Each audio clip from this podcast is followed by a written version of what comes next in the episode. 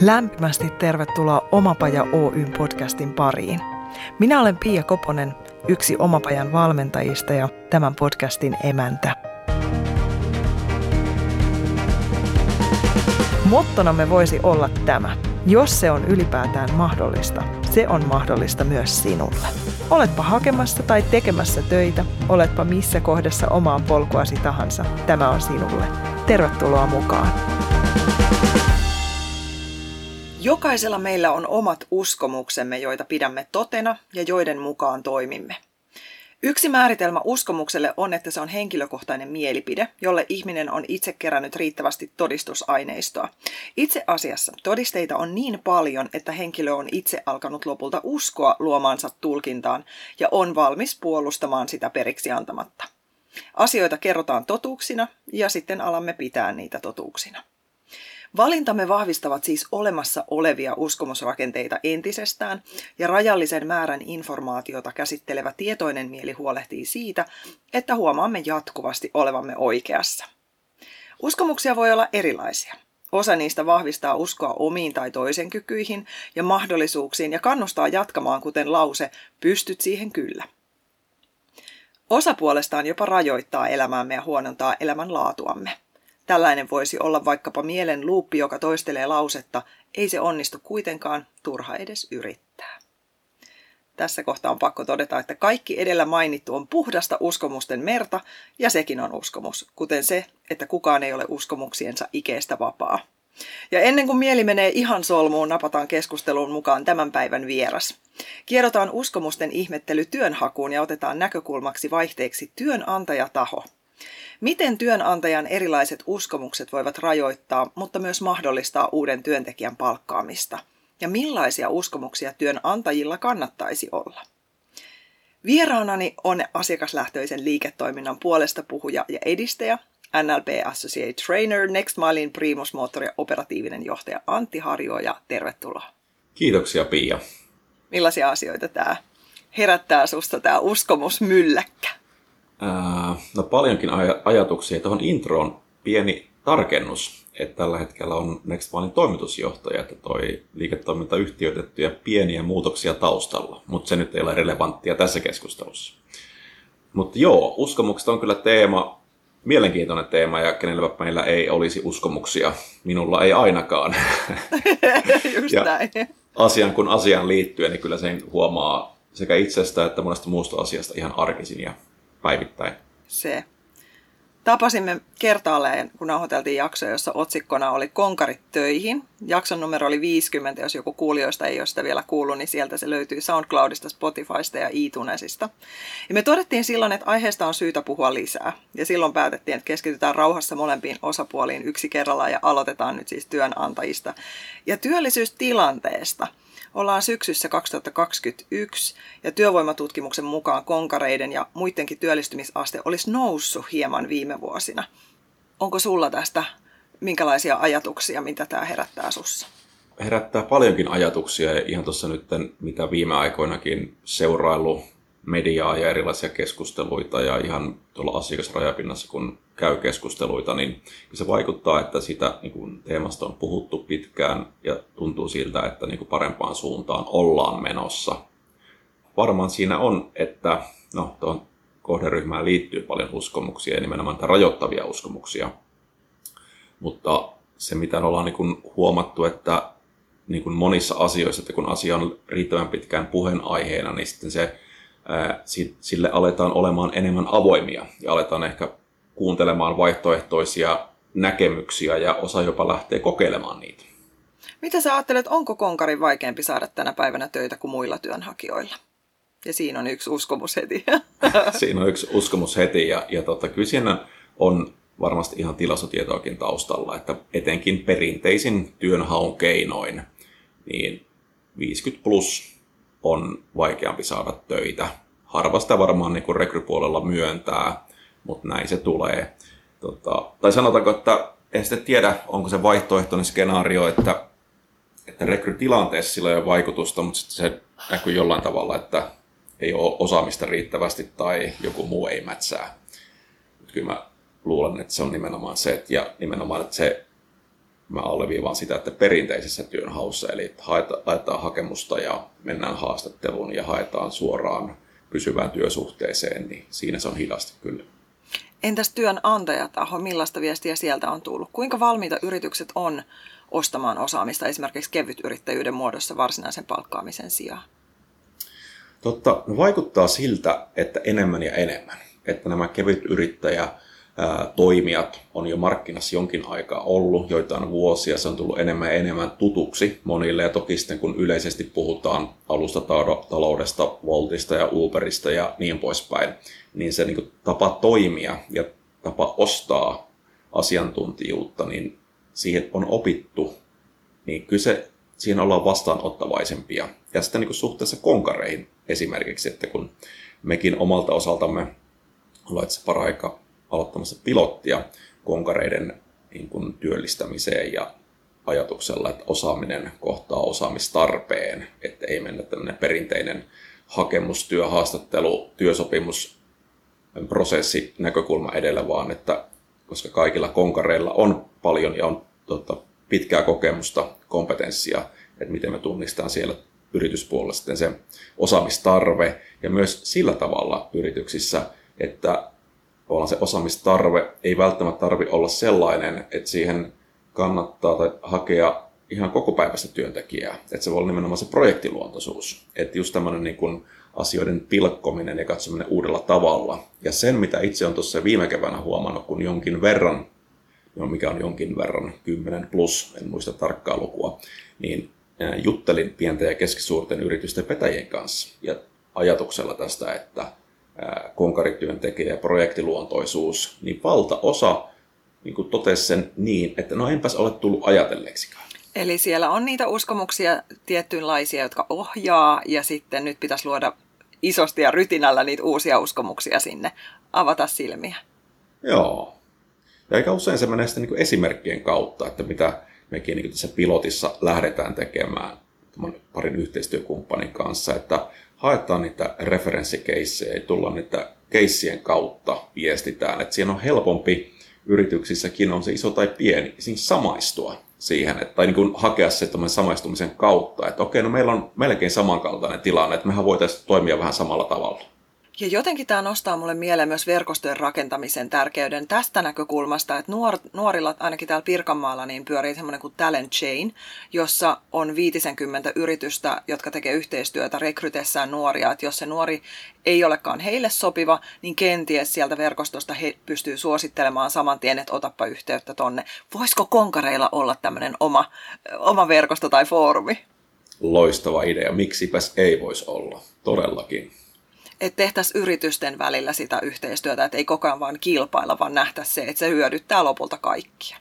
Kyllä, ja sitten loppujen lopuksi, että nuoret, konkarit, kuka tahansa, että ehkä semmoinen, tarviiko se alusta vai mitä se tarvii, mutta niin enemmän suositellaan tota, erilaisissa tilanteissa. Onko sulla vinkkejä tällaisten piilotyöpaikkojen löytämiseen? Miten, miten ehkä työnantajat voisi tulla näkyvämmäksi niiden piilotyöpaikkojen kanssa? Totta, erittäin hyvä kysymys. Ja spontaani ajatus, mikä tulee ensimmäisenä mieleen, on se, että niin kuin pallo myös sinne osaajapuolelle. Että on se sitten konkari tai sitten nuorempi, että tunnistaa vahvemmin sen osaamisen. Ei niinkään, että mitä mä olen tehnyt, vaan uskallus kiteyttää se kokemus siihen, että tämä, nämä asiat ovat niitä, mitä mä osaan ja näissä mä olen hyvä. Ja jopa miettiä, vähän pidemmälle sitä, että no minkälaisissa asioissa mä voin tota yritystä, etenkin pienissä yrityksissä, itsekin pientä yritystä verran, niin kalenteri on tosi täynnä, niin aina mitä valmiimmaksi pureskeltuja asioita tulee, niin helpompi niitä on ymmärtää ja niihin tarttua. Niin se, että selkeästi ehdottaa. Ja toki sitten yrityksessä, miten piilotyöpaikkoja, niin se on hyvä kysymys ja hankala kysymys. Ja ne, mä uskon, että se on myös monille yrityksille ne piilotyöpaikat itseltä piilossa. Mm. Se voi olla, että se tulee nimenomaan sen kautta, että joku tulee ehdottamaan, että hei, mä oon hyvä tässä, vaikka viestinnässä, mä voisin hyvin tulla kirjoittamaan teille blogeja, ja mä katsoin, että teidän somessa, somessa tai eri kanavissa, niin teitä ei näy. Että se on teko, millä voisi saada näkyvyyttä, niin se voi synnyttää idean, että hei, loistava idea. Ja sä voisit sen tehdä. Okei, tämmöisellä hinnoittelulla. No, hittolainen, lähdetään tekemään, lähdetään kokeilemaan. Joo, ja just toi tykkään tuosta, että, että lähdettäisiin kokeilemaan. Joo. Että ei tarvikaan ehkä olla niin valmista ideaa heti alussa tai jotain konseptia, jota lähdetään puskemaan ja suorittamaan, vaan kokeiltaisiin yhdessä, oltaisiin halukkaita löytämään uusia hyviä tekijöitä siitäkin näkökulmasta. Ja se on just näin. Ja kyllä se huomaa, että enemmän ja enemmän yrityksissä ollaan kallellaan tuommoisen niin pilotoinnin ja kokeilun suuntaan. Ja myös ihan julkisen sektorin organisaatioissa ja liitoissa, että se kynnys, siitä on paljon puhuttu, niin se kynnys on madaltunut. Ja se on niin kuin, no, erittäin hyvä suunta, että ei yritäkään, niin kuten totesin, niin miettiä liian isosti ja valmiiksi, vaan se, että vaikuttaa hyvältä ja selkeältä ja, ja huomaa, että kun itsekin kun ostaa jotain palveluita, niin melko lailla aina puhutaan pilotista. Että kun opitaan toi, tuntemaan toisiaan, sovitaan tietty aikaikkuna, tietyt toimenpiteet, tietty hintalappu, tehdään se ja arvioidaan molemmin puolin, että miten tässä oikein meni. Että onko tässä hyvä pohja jatkaa tästä eteenpäin.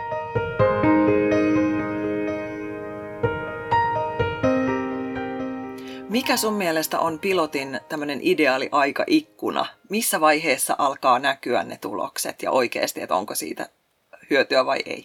Uh, jälleen kerran hyvä kysymys ja varmaan suhteellista, että niin kuin millainen palvelu tai osaaminen, mutta mä heittäisin semmoinen 1-3 kuukautta.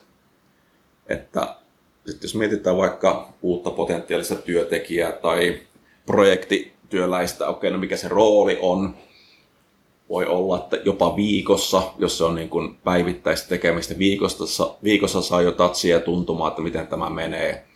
Jos on enemmän osa-aikaista, siinä tarvii luonnollisesti enemmän aikaa. No okei, okay, nyt kun tässä äänen ajattelin, niin kuukausi on varmaan aika hyvä semmoinen niin kuin, äh, lähtökohta tilanteeseen riippuen sitten vähän pidemmäksi, vähän lyhyemmäksi itse tuli vaan mieleen se, että kun on ollut tällaisissa hankkeissa, pilottihankkeissa mukana ja ne on sitten vuodesta kahteen vuoteen ja saadaan hyviä käytäntöjä luotua ja, ja tehdään tota, aika toimiviakin konsepteja. Ja sitten kun se hanke päättyy, niin ne romutetaan, vesitetään, pyyhitään pois ja ruvetaan luomaan uutta, niin se ei tunnu kauhean kestävältä. Niin ettei meni siihen ansaan sitten taas. No se on just näin. Ja toi on älyttömän hyvä esimerkki ja nimenomaan tuohon ansaan meneminen.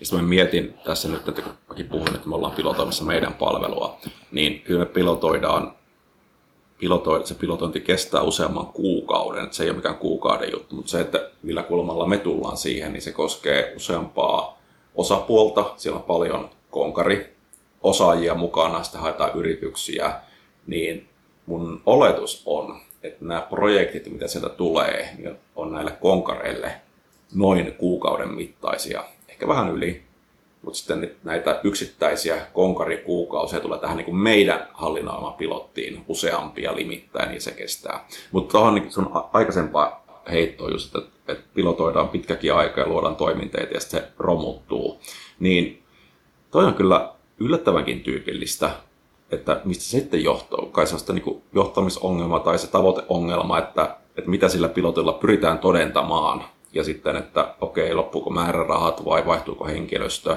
kenen pöydällä se on, niin älyttömän tärkeitä ja olennaisia kysymyksiä. Ja se, mitä me ollaan tässä omassa pilotissa tekemässä, niin kyllä me halutaan löytää ne hyvät toimivat käytänteet sille, että me voidaan rakentaa oma palvelua oikeaan suuntaan. Sen sijaan, että, että me nyt lähdetään nostamaan isoja summia rahaa tuolta riskisijoittajilta ja lähdetään arvailemaan ja koodailemaan jotain plattaa, mihin kerätään konkareita ja yritetään saada yrityksiä mukaan, niin me mennäänkin ilman teknologiaa tai mennään me WordPress- ja Excel-teknologialla, jalkaudutaan, kumppanoidutaan, kääritään hihat ja lähdetään tekemään, tehdään kynällä ja paperilla ja manuaalisesti hommaa, mutta sitten me päästään kiinni sinne itse kokioihin, että mikä tässä on tärkeää, mikä on työnantajalle niitä kaikkein olennaisimpia asioita, niin sitten me pystytään tehdä, tekemään paljon valistuneempia päätöksiä siinä vaiheessa, jos kun me lähdetään omaa, omaa tota, softaa rakentamaan.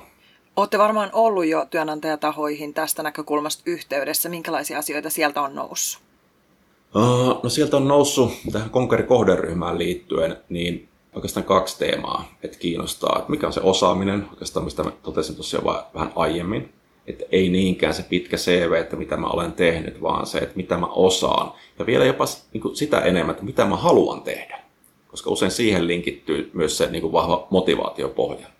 Eli osaaminen plus sitten toimialakokemus on kiinnostava. Että niin kuin millä aloilla, että kun on tiettyjä toimialoja, minkä sisällä on niin kuin tietyt niin kuin periaatteet pätee, niin sillä, silläkin on arvo sen osaamisen lisäksi. Ne on ehkä kaksi selkeintä teemaa, mitkä on noussut. Tarjoatteko te semmoista perehdytystä tähän ajattelumaailmaan työnantajille tämän projektin yhteydessä? Meinaan vaan, että jos nyt on kuulijoissa joku, joka miettii, että ei vitsi, mä en kyllä nyt, niin kuin tässä on jotain, joka resonoi, mutta mä en ihan saa kiinni. Voitaisiko me olla semmoinen firma, joka lähtee tarjoamaan konkareille, niin tarjoatteko te tukea siihen?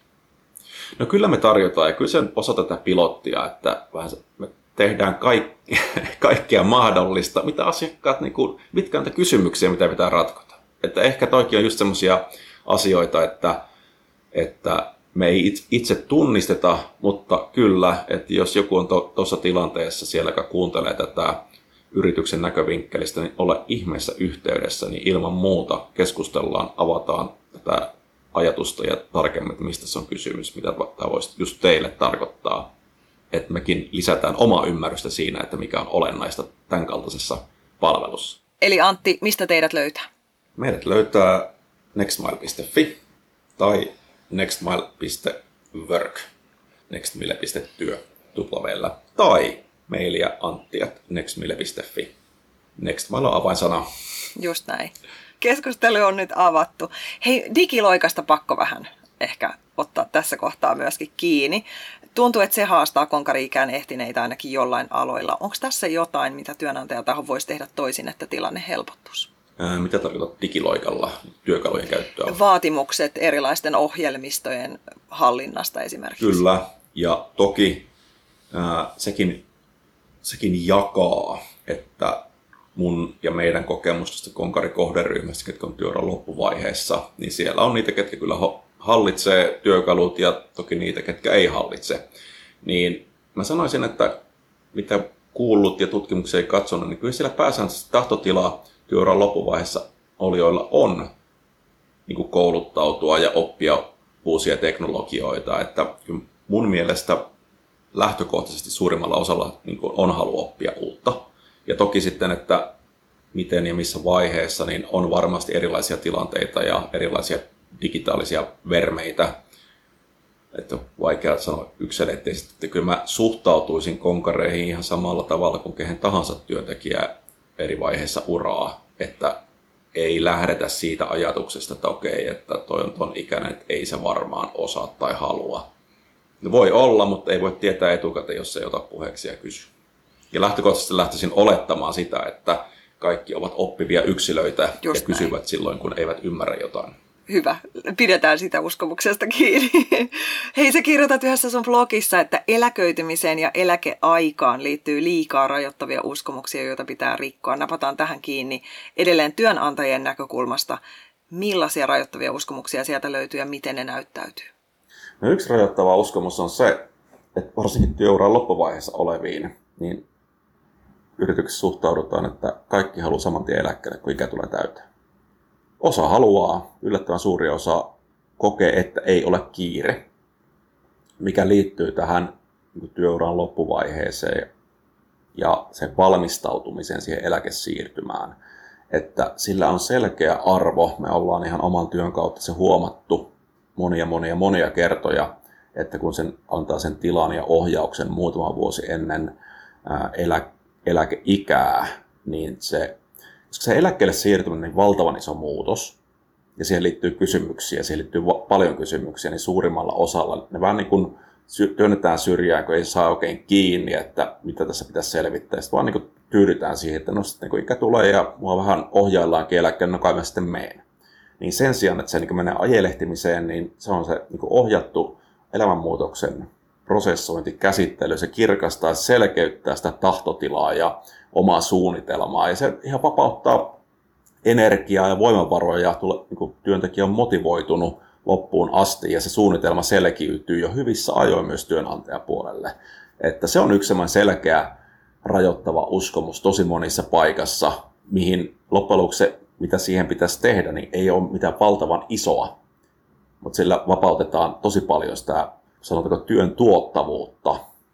Ja onko se nimenomaan siellä johtoportaassa, joiden tulisi ensinnäkin tunnistaa, että heillä on tällainen uskomus, että kaikki tahtoo ja kaikki tahtoo ja, ja tehdä toisin siinä kohdassa vai voiko siihen hakea jotain ulkopuolista jeesiä, että miten, miten näitä eläkkeelle siirtyviä voisi kohdata hyvissä ajoin oikealla tavalla?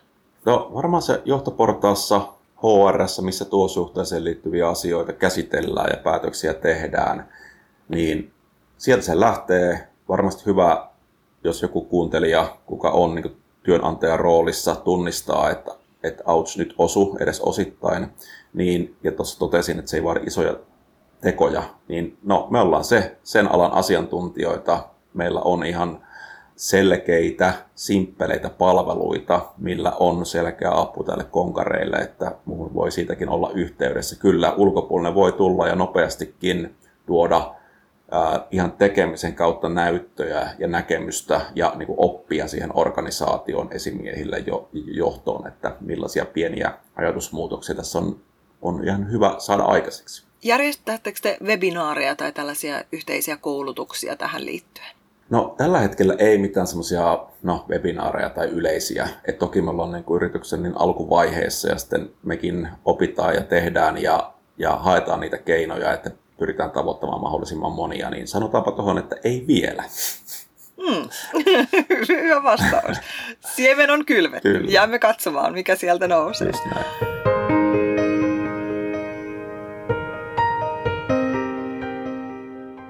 Hei, miten me saataisiin työnantajat ja rekrytoijat arvostamaan sitä kokemuksen kautta karttunutta tietotaitoa, jota ei googlettamalla tai koulun penkillä istumalla saa?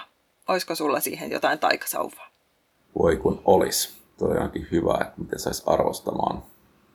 Ja olisiko niin jopa, että tässä kun ääneen pohdiskelen ja kelailen noita kuluneiden vuoden vuosien aikana saatuja kokemuksia, niin voi, voi olla, että tai enemmistö jopa arvostaakin, että kysymys ei ehkä ole siitä. Mutta sitten, että mikä liittyy tähän palkkaamiseen ja työntekemiseen, kysymys onkin näistä vanhentuneista ajatusmalleista, että miten se osaaminen saadaan käyttöön.